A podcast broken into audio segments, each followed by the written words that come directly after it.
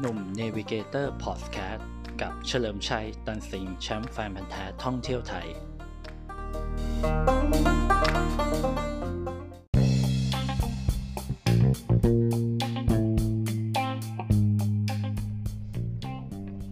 กลับมาพบกับหนุ่ม Navigator Podcast อีกครั้งนะครับ ก็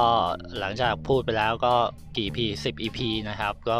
ไม่น่าเชื่อนะครับว่ามันจะถึง 10 EP นะครับ แต่ก็ตั้งใจทำไปเรื่อยๆนะครับ ก็มาพูดเรื่องท่องเที่ยวการเดินทางผจญภัยในประเทศไทยอย่างที่ผมถนัดกันนะครับ ก็จะให้มุมมองใหม่ๆ ให้ความคิดเห็นใหม่ๆนะครับ ในตามภาษาคนเดินทางในแบบผมนะครับ อาจจะไม่ได้ถูกจูนเสียงหน่อย อาจจะไม่ได้ถูกต้องทั้งหมดนะครับ เพียงแต่ว่ามันก็เป็นหนึ่งความคิดเห็นของผมและคิดผมคิดว่าบางมุมมองบางประเด็นของผมก็น่าจะเป็นประโยชน์ต่อการเดินทางของเพื่อนๆ พี่ๆ น้องๆ ทุกคนด้วยนะครับอีพีที่แล้วก็พูดถึงเรื่องโฮมสเตย์ไปพอสมควรนะครับ ก็เป็นสิ่งที่ผมไปประสบพบเจอมาแล้วรู้สึกได้ถึงโฮมสเตย์ในเมืองไทยที่แบบว่า มันไม่ก้าวหน้าตามที่ควรนะครับ คือจริง ๆ บ้านเรามันสามารถทำได้ดีทำได้มากเลยนะครับ เพียงแต่ว่าขาดการสนับสนุนที่ดีในหลาย ๆ ส่วนนะ เอาเป็นว่า EP นี้ผมพูดพูดพืชพืชไม่ใช่พืชพูด พูดถึงโฮมสเตย์ที่ผมไปครั้งแรกดีกว่านะบางคนอาจจะคิดว่าโอ้อย่าง พี่หนุ่มแฟนพันธุ์แท้ท่องเที่ยวไทยนี่ต้องไปโฮมสเตย์แบบว่าโหบุกป่าฝ่าดง แบบว่ามันต้องเป็นที่แบบว่า unseen แน่ๆเลย จริงๆไม่ใช่โฮมสเตย์ที่ผมไปที่แรกนี่ใกล้กรุงเทพมากเลยครับ คือโฮมสเตย์ที่บางคนทีนะครับ ที่บางคนทีอำเภอบางคนทีจังหวัดสมุทรสงครามนี่เอง ห่างจากกรุงเทพเราประมาณร้อยโลเอง ก็เป็นครั้งแรกที่ได้ไปโฮมสเตย์เมื่อสักโอ้ยนานแล้วนะ น่าจะสองห้าสี่เก้าอะ น่าจะมีอยู่อะสองห้าสี่เก้าหรือสองห้าห้าศูนย์เนี่ย อันนี้ก็จะสิบห้าตีกลมๆสิบห้าปีแล้วกันนะครับ ก็มันเป็นความบังเอิญที่ขอเพื่อนไป คือตอนนั้นก็ก็ชอบการเดินทางอยู่แล้วนะฮะ แล้วเอ่อ feel ของการไปเที่ยวโฮมสเตย์เนี่ย ผมเองอาจจะยังไม่ค่อยได้ไปสักเท่าไหร่ในตอนนั้นนะฮะส่วนใหญ่ก็จะชอบ backpack ไปคนเดียวนะครับกางเต็นท์นอนคนเดียวอะไรอย่างเงี้ยตามสไตล์เราเราก็เลยอยากว่าเอ๊ะคำว่าโฮมสเตย์เนี่ยมันจะเป็นยังไงนะครับ ซึ่งตอนนั้นที่บางคนทีอะเขาก็มีโฮมสเตย์ก็คือใกล้ๆอัมพวาแหละเขามีโฮมสเตย์ใหญ่ของเขานะครับ ก็เป็นเหมือนบ้านของ ถ้าผมจำไม่ผิดน่าจะเป็นบ้านผู้ใหญ่บ้านนะครับ ก็เขาก็จะเปิดเป็นโฮมสเตย์ประมาณ 5-6 หลังนะครับ ผมก็ได้ไปอยู่ประมาณหลังที่6นะซึ่งเป็นหลังที่ติดคลองนะครับ ซึ่งคลองเส้นนี้มันก็จะไปออกอแม่น้ำแม่กลองได้นะครับ แล้วก็สามารถล่องเรือไปตลาดอัมพวาได้นะครับ ซึ่งในยุคนั้นตลาดอัมพวาก็ มีของขายแล้วมีคนขายของเยอะแล้วเปิดสุกเสาร์อาทิตย์แล้วเพียงแต่ว่าคนยังไม่เยอะขนาดนี้นะครับ ก็ยังมีกลิ่นอายของความเป็นธรรมชาติ วิถีชีวิตผู้คนอยู่เยอะนะครับ ซึ่งจริง ๆ แล้วเนี่ยใครไปตลาดอัมพวาเนี่ยลองสังเกตบ้านไม้ฝั่งด้านที่เป็น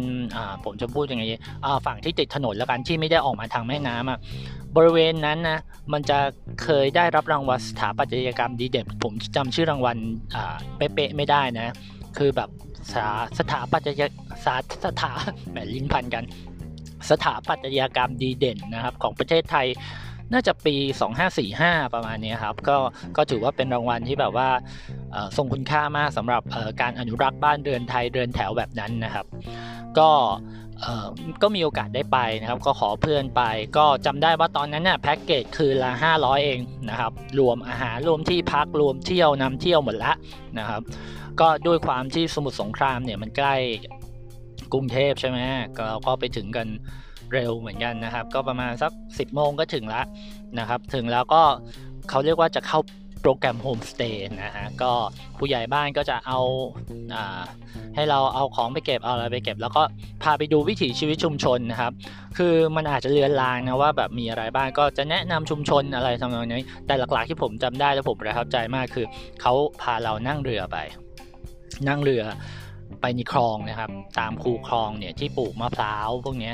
แต่ไม่ใช่นั่งเรือเครื่องนะ เรือพาย เรือพายเลย แล้วเขาก็จะ อุ้ย อ่าเปล่าพอดีว่ามีเสียงกุกกักกุกกักนิดนึงครับ โอเค มีอ่าโอเคต่อต่อต่อนะครับ โอเคก็มีได้นั่งเรือพายเข้าไป ซึ่งคลาสสิกมากถ้าสำหรับผมนะ คือมันคลาสสิกมากอะ่ะ ใช้เวลาประมาณครึ่งชั่วโมงเราพายเข้าไปในสวนสวนมะพร้าวเรื่อยๆ จนไปเจออที่ทำน้ำตาลมะพร้าว ซึ่งเป็นของขึ้นชื่อของเขาอยู่แล้ว เขาก็จะกำลังกวน มะพร้าวนะครับกวนมะพร้าวให้กลายเป็นน้ำตาลนะครับ กลายเป็นน้ำตาลปี๊บน้ำตาลอะไรพวกนี้ซึ่งเออมันก็เป็นภูมิปัญญาที่แบบว่าหายุดหาดูได้ยากนะครับ ว่าว่าเขาทำกันยังไงเขาก็จะให้เราแบบลองกวนลองพายไปนะครับ จะบอกว่าใครว่าที่ว่าแข็งแรงลองไปกวนดูนะครับ กวนน้ำมันมะกวนเนี่ยน้ำตาลมะพร้าวดูนะครับ ที่มันเหลวๆข้นๆเหนียวๆเนี่ย เออรับรองว่ากล้ามขึ้นแน่นอน แต่คนทำนี่ทำดูง่ายมาก แต่ผมนี่ทำอยู่สัก ประมาณพายวนประมาณ 3 รอบอะ่ะก็รู้สึกไม่ไหวแล้วนะครับ สงสัยไม่ใช่ทานจริง ๆ นะครับเขาก็จะให้เราชิมพวกน้ำตาลสดอะไรพวกนี้ไปนะครับ ก็หลังจากเสร็จนั้นก็เหมือนกลับมาที่บ้านโฮมสเตย์ที่เราอยู่นะครับ บ้านหลังนั้นเขาก็จะเตรียมอาหารไว้ให้เรานะครับ ส่วนใหญ่ก็เป็นอาหารท้องถิ่นนะครับ ก็ง่ายๆแหละไข่เจียวอย่างที่ผมบอกว่าเขาถนัดทำอะไรกินอะไรก็ก็ว่ากันไปเพียงแต่ว่าถ้าเราแพ้อะไร อย่างเช่นเราแพ้เนื้อ เนื้อสัตว์บางอย่าง แพ้อาหารทะเลหรือไม่ทานเนื้อวัวอะไรเงี้ยก็แจ้งเขาเขาก็จะจัดให้ตามความเหมาะสมนะครับ ก็ก็ได้นั่งกินเป็นมื้อเที่ยง แล้วก็คุยกับเจ้าของบ้านนะครับริมน้ำนะครับเขาก็จะบอกว่าเดี๋ยวเย็นนี้จะจะพาไปตลาดน้ำอัมพวานะครับ แล้วก็ช่วงเช้าก็จะมีใส่บาตรนะครับ คือเป็นการเรียนรู้วิถีชีวิตของอชุมชนชาวบางคนทีเกินไปนะครับ พอช่วงเย็นๆน่ะ เขาก็จะพาเราไปที่ตลาดอัมพวา ซึ่งการไปตลาดอัมพวาเนี่ยคงพายเรือไปไม่ได้นะเพราะกว่าจะไปถึงนี่น่าจะนานนะกว่าจะไปกลับนะครับ เพราะว่ามีตลาดเย็นกลับมาก็มืดแล้วก็ไปเรือเครื่องนะครับ หรือเรื่องหางยาวนะครับ แต่ก่อนไปเนี่ยเขาจะพาเราไปดูหิ่งห้อยอ่าซึ่งปกติเวลาเราไปดูหิ่งห้อยที่อัมพวาหรือตลาดน้ำอัมพวาเนี่ยเราก็จะ อ่าขึ้นท่าตรงตลาดน้ำใช่ไหมครับอ่าคนละ 50 บาท คนละ 30 บาทก็ว่าไป เสร็จแล้วก็เอ่อก็พาไปดูหิ่งห้อย ซึ่งหิ่งห้อยมันจะอยู่บริเวณริมแม่น้ำซะเยอะนะครับ ริมแม่น้ำซะเยอะก็ตามฤดูกาลจริง ๆ เขาจะมีเยอะประมาณสักตุลาคมของทุกปี แต่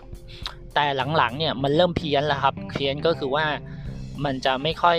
ออกมาตามฤดูกาลที่เขากำหนดไว้อาจจะมีบ้างไม่มีบ้างนะครับ ก็เดี๋ยวเล่าให้ฟังว่าเพราะอะไรนะครับ แต่สิ่งที่ผมไปมาเนี่ยไปดูหิ่งห้อยที่อัมพวาเนี่ยผมไม่ได้ดูริมแม่น้ำแม่กรองนะ ผมได้ไปดูริมตามคันคูคลองน้ำเขานะครับ ต้นลำพูนี่แหละ ที่เขาปลูกไว้แล้วโอ้โหเป็นเป็นภาพที่แบบประทับใจมากคือประมาณสักไม่ถึงสองทุ่มดีอะฮะ เอ่อต้นลำพูนี่ระยิบระยับไปด้วยเนี่ยแหละ หิ่งห้อยเยอะมาก เยอะแบบ เออเขาเรียกว่าเหมือนต้นคริสต์มาสอะเออกระพริบกระพริบกระพริบคือกระพริบเยอะงั้นเลยนะ เป็นแสงสีนวลนวลนวลนวลส้มๆ นิดๆนะฮะแบบว่าคือผมไม่เคยเห็นหิ่งห้อยมารวมตัวกันเยอะขนาดนี้เป็นภาพความประทับใจที่แบบว่า โหอยากจะเก็บถ่ายรูปไว้แต่โหตอนนั้นคือปี 2550 นี่มันแบบ หนึ่งเลยคือมือถือยังถ่ายรูปไม่ได้สองเลย ก็ตอนนั้นผมก็ยังใช้กล้องฟิล์มอะยังไม่มีกล้องดิจิตอลเงินซื้อกล้องดิจิตอลไอ้ครั้นจะถ่ายบนเรือมันก็คงยากนะฮะมันก็เลยได้แต่แบบเก็บภาพความประทับใจไว้ไอวิดีโอก็อัดไม่ได้อีกไม่มีเงินซื้อกล้องวิดีโอนะครับ ก็หลายอย่างนะครับก็เลยเได้แต่เก็บความทรงจำไว้แต่จำได้ว่าภาพมันคือว่าไฟหิ่งห้อยระยิบระยับอย่างกับต้นคริสต์มาสจริงๆนะคือแบบว่า เขาก็พาเราวนอออกออกร่องสวนนี้เข้าร่องสวนนั้นนะครับจำได้ว่าเป็น 10บสต้นเลยที่ผมเห็นอย่างนั้นนะ แล้วเราก็ค่อยเดินทางไปตลาดน้ำตอนเย็นของอัมพวากันนะครับ ซึ่งตอนนั้นนะ่ะธุรกิจเรื่องของการดูหิ่งห้อยเนี่ยเขายังไม่ได้บูมมาก คืออาจจะบูมจริงแต่ว่าเขาจะไม่ได้ดูริม ริมแม่น้ำใหญ่ๆเขาก็จะพาไปดูในสวนอย่างเงี้ยแหละฮะอยู่ที่ว่าสวนใครสวนมันหรือดิวกับตรงไหนได้อะไรเงี้ยมันก็จะเป็นเหมือนธุรกิจเล็ก ๆ กันไปนะครับ ก็เราก็ไปเดินตลาดน้ำยานเย็นยมพวาก็ของก็ไม่ได้ขายเยอะมาก แต่ว่าเริ่มมีขายแล้วนะครับ ก็สนุกสนานกันไปนะครับ แล้วที่นั่นมันจะมีเอ่อโรงคั่วกาแฟอ่าโรงคั่วกาแฟอันนึงเดี๋ยวนะ จำชื่อไม่ได้อะ เดี๋ยวนะเอาเป็นว่าผมไม่ไม่ขอเปิด Google แล้วกันนะคือโรงคั่วกาแฟอันนึงอ๋อสมานการค้า อ่าโอเคจำได้ละกล่าวว่าคือบางครั้งนึกไม่ออกก็อยากเปิด Google แต่พอมาอัดพอดแคสต์ระหว่างพูดเนี่ยเปิด Google มันก็จะดูแบบว่าไม่เรียวนะไม่จริงไม่จริงโอเค สมานการค้าอ่ามันเป็นร้านกาแฟที่แบบเก่าแก่ประจำพื้นที่อัมพวาเลย ซึ่งกาแฟเขาส่วนใหญ่ก็เป็นโรบัสต้านะครับ ก็คือเป็นตัวแบบว่า ให้ความขมเยอะนะครับ ความหอมอาจจะไม่มีอาจจะมีกลิ่นหอมอะไรที่เขาใส่ไป อย่างเช่นกลิ่นพวกกลิ่นช็อกโกแลตกลิ่นไซรัปหวานอะไรเงี้ยใส่ผสมเข้าไปบ้างนะครับ แต่ก็ถือว่าเป็นกาแฟสดนะครับ กาแฟสดก็เป็นการคั่วแบบเดิมๆที่แบบว่าคั่วโดยใช้กระทะใหญ่ ๆนะครับ แล้วก็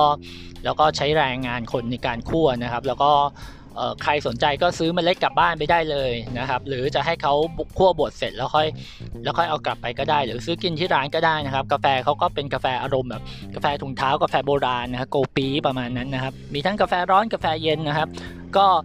สำหรับคนที่ไม่ชอบขมมากก็อาจจะไม่ถูกใจเท่าไหร่ แต่ว่าถ้าใครชอบบรรยากาศร้านเก่าๆ ร้านค้า แบบคนจีนเนี่ยผมว่าถูกใจแน่ ๆ เลยคือ ร้านอื่นตอนนี้ก็มีนะครับ ที่ตรงอัมพวาเพียงแต่ว่า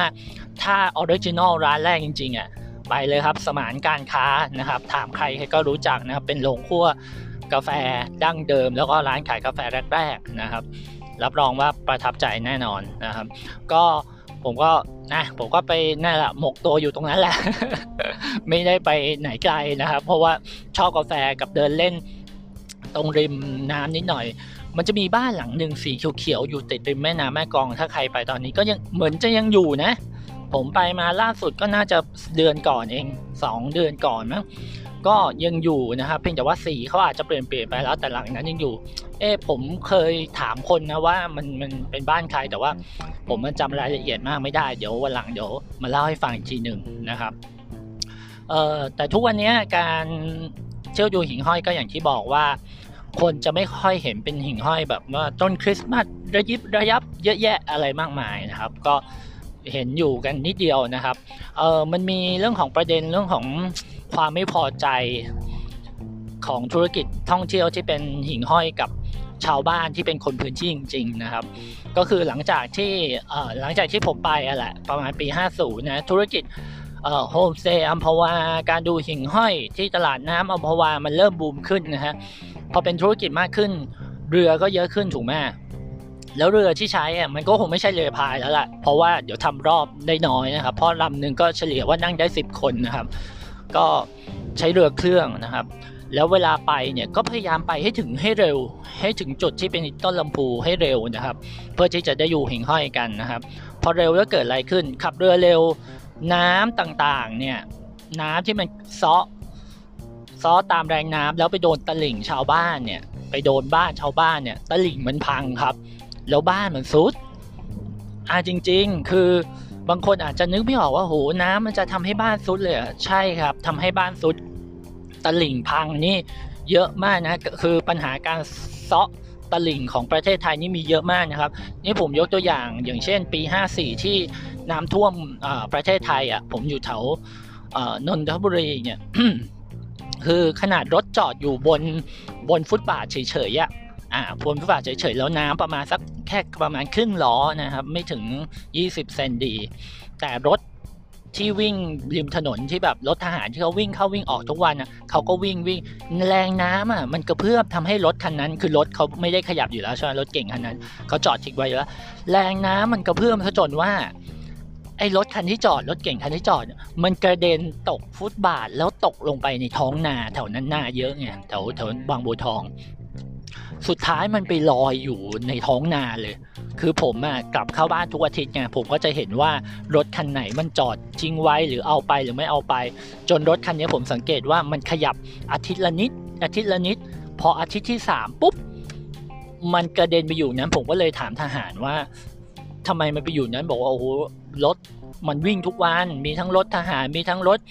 โฟวิลมาบริจาคของมันไม่ใช่ว่ามันไม่มีคนวิ่งเลยแรงน้ำมันก็กระเพื่อมทำให้รถอะมันขยับแล้วก็ตกลงไปในท้องนา สุดท้ายกลายเป็นรถจนน้ำเฉยเลย ผมเลยสงสารเจ้าของ นี่แค่ตัวอย่างนะครับ ก็คือกลับมาที่อ่าภาวาก็คือพอเรือวิ่งทุกวันทุกวันแล้ววิ่งเร็วไงพอวิ่งเร็วแรงน้ำก็กระเพื่อมเร็ว แล้ววันหนึ่งมันไม่ใช่แค่สิบลำมันเป็นร้อยลำช่วงเย็นๆเนี่ยประมาณสัก หกโมงเย็นถึงสามทุ่มเนี่ย โอ้โห ชาวบ้านก็เลยรู้สึกว่าเอ่อคนขับเรือก็ไม่เกรงใจนะครับ คนขับเรือก็ไม่เกรงใจไอ้บ้านชาวบ้านที่อยู่ก่อนก็ไม่รู้จะทำไง มันก็เกิดการทะเลาะกันนะนี่พูดตรงๆ จนมีการตัดต้นลำพูในบางส่วนเพื่อไม่ให้หิ่งห้อยอยู่ อันนี้เลยบทโทเลยนะ ไม่ให้หิ่งห้อยอยู่จะได้แบบเอ่อคนดูก็ไม่ได้ดู คนเรือก็ไม่ได้รายได้ คือมันเกิดความขัดแย้งจนหาข้อยุติไม่ได้ครับ ในยุคหนึ่งนะครับ มันก็เลยเกิดปัญหาตรงนี้ขึ้นมานะครับ พอมีการตัดต้นลำพูระบบนิเวศที่มันเคยดีอะไรเงี้ย มันก็เสียไปนะครับ ทั้งระบบนิเวศเรื่องของต้นไม้ ระบบนิเวศเรื่องของออมลภาวะเสียงนะครับเรือวิ่งเรืออะไรเงี้ย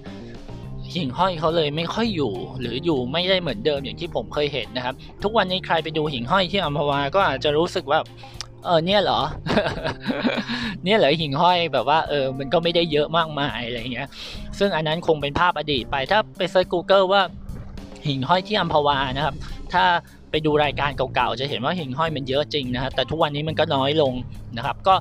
ด้วยระบบนิเวศที่เปลี่ยนไป แล้วก็มลภาวะที่มันมากขึ้นนะครับ ประกอบกับเรื่องของความไม่ลงตัวของทั้งคนขับเรือนะครับ เจ้าของพื้นที่เจ้าของต้นลำพูคือ มันไม่มีคนกลางเข้ามาดูแลตรงนี้มันก็เลยดูดูขัดแย้งกันเกินไป แล้วก็เกิดการทำลายต้นลำพูขึ้นมา แต่ตัวตลาดอัมพวาก็ก็อย่างที่เห็นนะครับ ก็คนก็เยอะนะครับ ทุกสุกเสาร์อาทิตย์นะครับ ก็อาจจะมีเพลาๆไปบ้างช่วงโควิดนะครับแต่ว่ามันก็เป็นตลาดที่ที่ถามว่าน่าไปไหมมันก็น่าไปครับ ก็ลองไปดูครับ ก็จะมีอุทยานรอสองให้ใกล้กันนะครับแล้วก็สามารถไปเที่ยวได้นะครับ แต่ว่าถ้าแบบว่าคือไปให้รู้อะได้ครับ แต่ว่าถ้าไปหาแบบว่าเออเมื่อก่อนมันจะเป็นยังไง มันภาพเก่าๆมันคงคงไม่มีแล้วแหละนะครับ ทุกอย่างมันก็เปลี่ยนไปตามปัจจุบันละนะครับ ความทันสมัยยุคสมัยละ ก็ถือว่าเป็นความประทับใจของผมที่เกิดขึ้นกับโฮมสเตย์ครั้งแรกในชีวิตก็คือโฮมสเตย์ที่บางคนทีนะครับอ่าอำเภอบางคนทีสมุทรสงครามก็คือแถวอัมพวานั่นเองนะครับ เดี๋ยววันหลัง EP หน้านะครับ ผมจะมาเล่าให้ฟังต่อว่ามันจะมีโฮมสเตย์ที่ไหนที่แบบว่าไปแล้วมันน่าประทับใจหรือว่าเออถ้าคนไม่เคยไปโฮมสเตย์ไปที่นี่รับรองว่า happy แน่นอนนะครับ ผมว่าผมมีแนะนำนะครับ เพราะผมเองก็ไปมาหลายทีแล้ว เอาเป็นว่า พบกันต่อใน EP หน้ากับหนุ่มวิทย์นะผิดเลยเอาใหม่แม่พอจะจบแล้วจบไม่สวยละนะเอาเป็นว่าพบกันใน EP หน้ากับหนุ่ม Navigator Podcast นะครับ แล้วพบกันสวัสดีครับผม